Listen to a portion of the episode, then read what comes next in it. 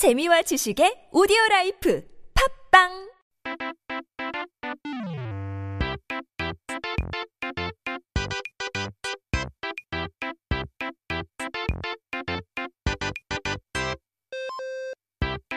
We're back with the Korean word of the day. 오늘의 단어는 과연 뭘까요? 사진을 한번 펼쳐볼까요? 오늘의 첫 번째 단어는 터무니, 터무니입니다. 너무 현실적이지 않을 말을 하거나 목표를 제안할 때 우리는 그건 말도 안 된다 라는 뜻으로 터무니없다 라는 말을 하곤 하는데요.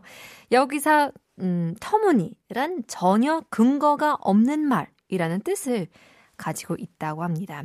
So when you suggest something that doesn't make any sense or off of the realistic goal, you say that doesn't have 터무니. 터무니 없다. That doesn't have any 터무니 in the meaning of that doesn't make any sense. So here, 터무니 means word without any evidence. 그래서 터무니에서 터는 집이나 건물을 지었거나 지을 자리를 말하는데요. 집이 있던 자리는 나중에 시간이 지나서 집을 어, 헐더라도 이제 주춧돌을 놓았던 자리나 기둥을 세웠던 자리가 흔적으로 남아 있었는데요. 터 from 터무니 is the spot that a building was built or was to be built. So the spot where the building is located ought to leave the trace after the time passes the building is gone. For example, you can see where the foundation was built or where the pillars were set. 그 흔적을 보고서 이 자리에 집이나 건물이 있었겠구나 하고 나중에도 알 수 있었답니다. 그런데 이 터가 없으면 여기에 뭐가 있었는지 알 수가 없잖아요. And so you can guess if a building was there or not just with that trace. But without it, you wouldn't be able to tell if anything was ever built on those grounds. 그래서 터가 있었던 무늬도 없으면 여기에 무엇이 있다고 말하더라도 믿지 않을 것이기 때문에 터무니가 없다라고 말하면 그것이 전혀 근거 없는 이야기라는 뜻이 되는 거랍니다. 와, 재밌지 않나요? So if you have no trace whatsoever, no proof, people won't believe you no matter how much you tell them what was there. So that's why having no 터무니 means, well, there's no evidence, no proof. It's a lot of fun. 그래서 한번 example sentence를 만들어 볼까요? 같은 말을 해도 목표를 이룰 방법이 있으면 꿈이 되는 것이고 방법이 없다면 터무니없는 소리가 된다. 야. Even if you say the same words, if you have a way to achieve your goal, it becomes a dream. But without it, it's just words without 터무니. 빈말이 되는 거죠. They're just empty, shallow words. 그렇죠. That's why you always have to have solutions, a plan. 계획이 있어야 돼요. 그렇죠. 두 번째는요. 터무니없는 소리라고 할지 몰라도 그걸 믿어주는 사람이 있다면 진짜가 될지도 몰라. Even if it's a word without 터무니, if somebody believes in you, it just might become true. 맞아요. 그래서 거짓말도 믿는 사람이 있다면 진실이 되는 것처럼. yeah, you never know what dreams you can achieve by just sowing the seed. 말이 시가 된다는 그런 느낌이랑 약간 비슷한 것 같은데요. 터무니에 대해서 알아봤습니다. Stick around, we have another word coming up, but first here is 권진아 with 방문씨 knock. After that, Mamamoo, New York.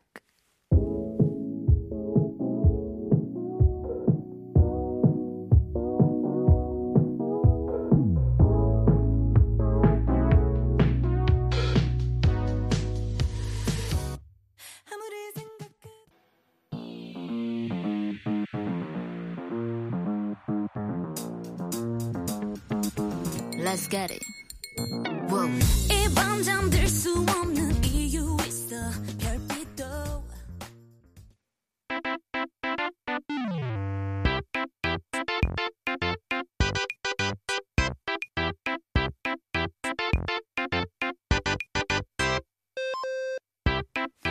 오늘의 두 번째 단어입니다. Today's second word of the day is 미련. 미련 is our second word. 아쉬운 일이나 어, 떠나간 사람을 추억할 때 우리는 미련을 갖고는 하는데요. 어리석이다라는 말을 대신해서 미련하다라고 말하기도 하죠. 원래 이제 미련은 깨끗이 잊지 못하고 남아있는 마음이라는 뜻이라고 하는데요. 그렇다면 이 미련은 어디서 온 말일까요?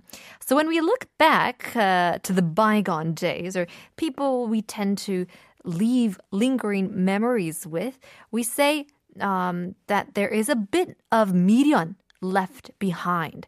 And we can also say 미련하다 as a verb to say that somebody is foolish. So 미련 originally means the heart The mind, left over without forgetting clearly. So, where does this word exactly come from? 미련은 어, 안일 미자의 연복의 연자로 이루어져 있어요. 그래서 한국은 옛날부터 유교 문화가 강한 나라이죠. 그래서 부모님께 효도하는 것이 최고의 미덕으로 여겨졌고요. 지금도 부모님이 돌아가시면 이제 기본적으로 3일 동안 장례식을 차리지만 옛날에는 자그마치 3년 동안이나 부모님이 돌아가신 것을 어, 기렸답니다. So first of all, if we break down the word, mi means not, and 연 means 연복. Uh, and so Korea has, for a, a long time, been a country from Confucianism. So therefore, the biggest virtue was to respect your elders and be good to your parents. It's the idea of filial piety, right?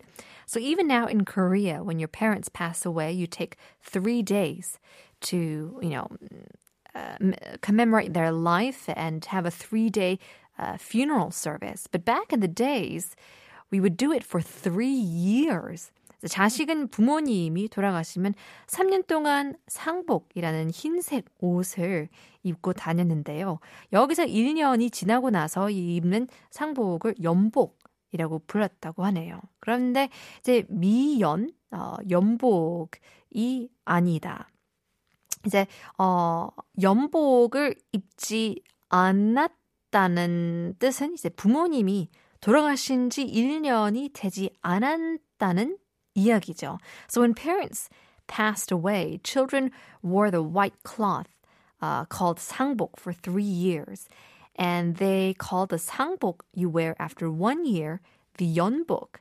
But miyeon not uh, is not yeonbok. You know, not wearing yeonbok means it hasn't been a year since their parents passed away.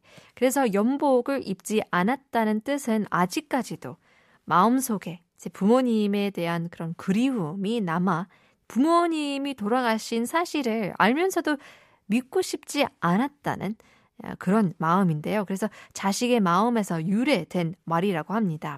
So not wearing 연복 means you have lingering, you know, these missing feelings from your parents in your heart. So although they know that their parents are no longer with them, you know, it contains the thought that they don't want to believe the fact that they have passed away.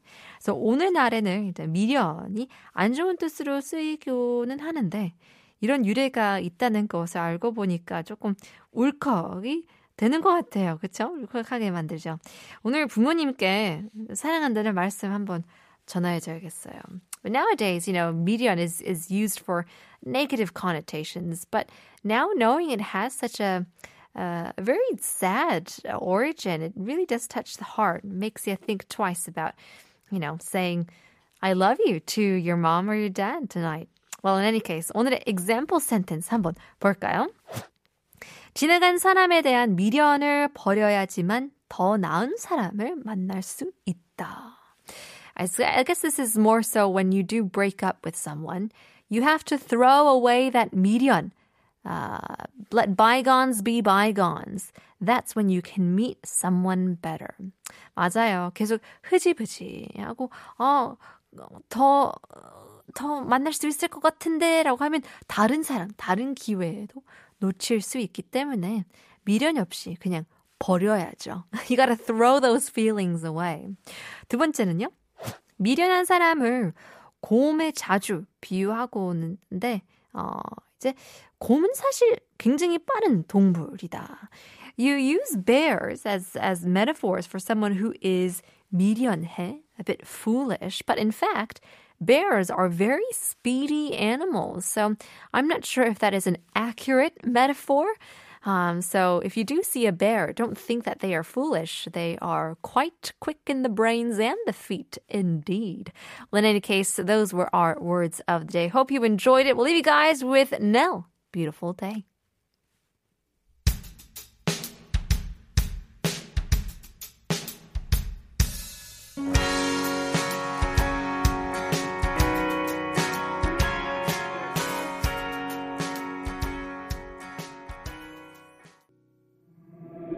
시간 느리는 time 가득 쌓인 듯 감성적인 노래 계속해서 이어집니다. Here's Paul Kim, Gloomy Sunday.